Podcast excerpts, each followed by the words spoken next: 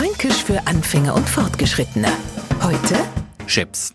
Stellen Sie sich mal vor, Sie putzen sie fein raus, weil Sie was besonders vorhaben. Wir Männer binden uns ausnahmsweise mal Krawatten um und schon gibt uns die Frau das Gefühl, ein kleines Kind zu sein. Dir mal anschauen. Na komm, so groß nicht fort. Deine Krawatten ist ja total Chefs. Sagen wir dann, naja, der Hitler hockt aber auch Schäps, na komm meistens, na, das trägt mir so, du hast ja überhaupt keine Ahnung.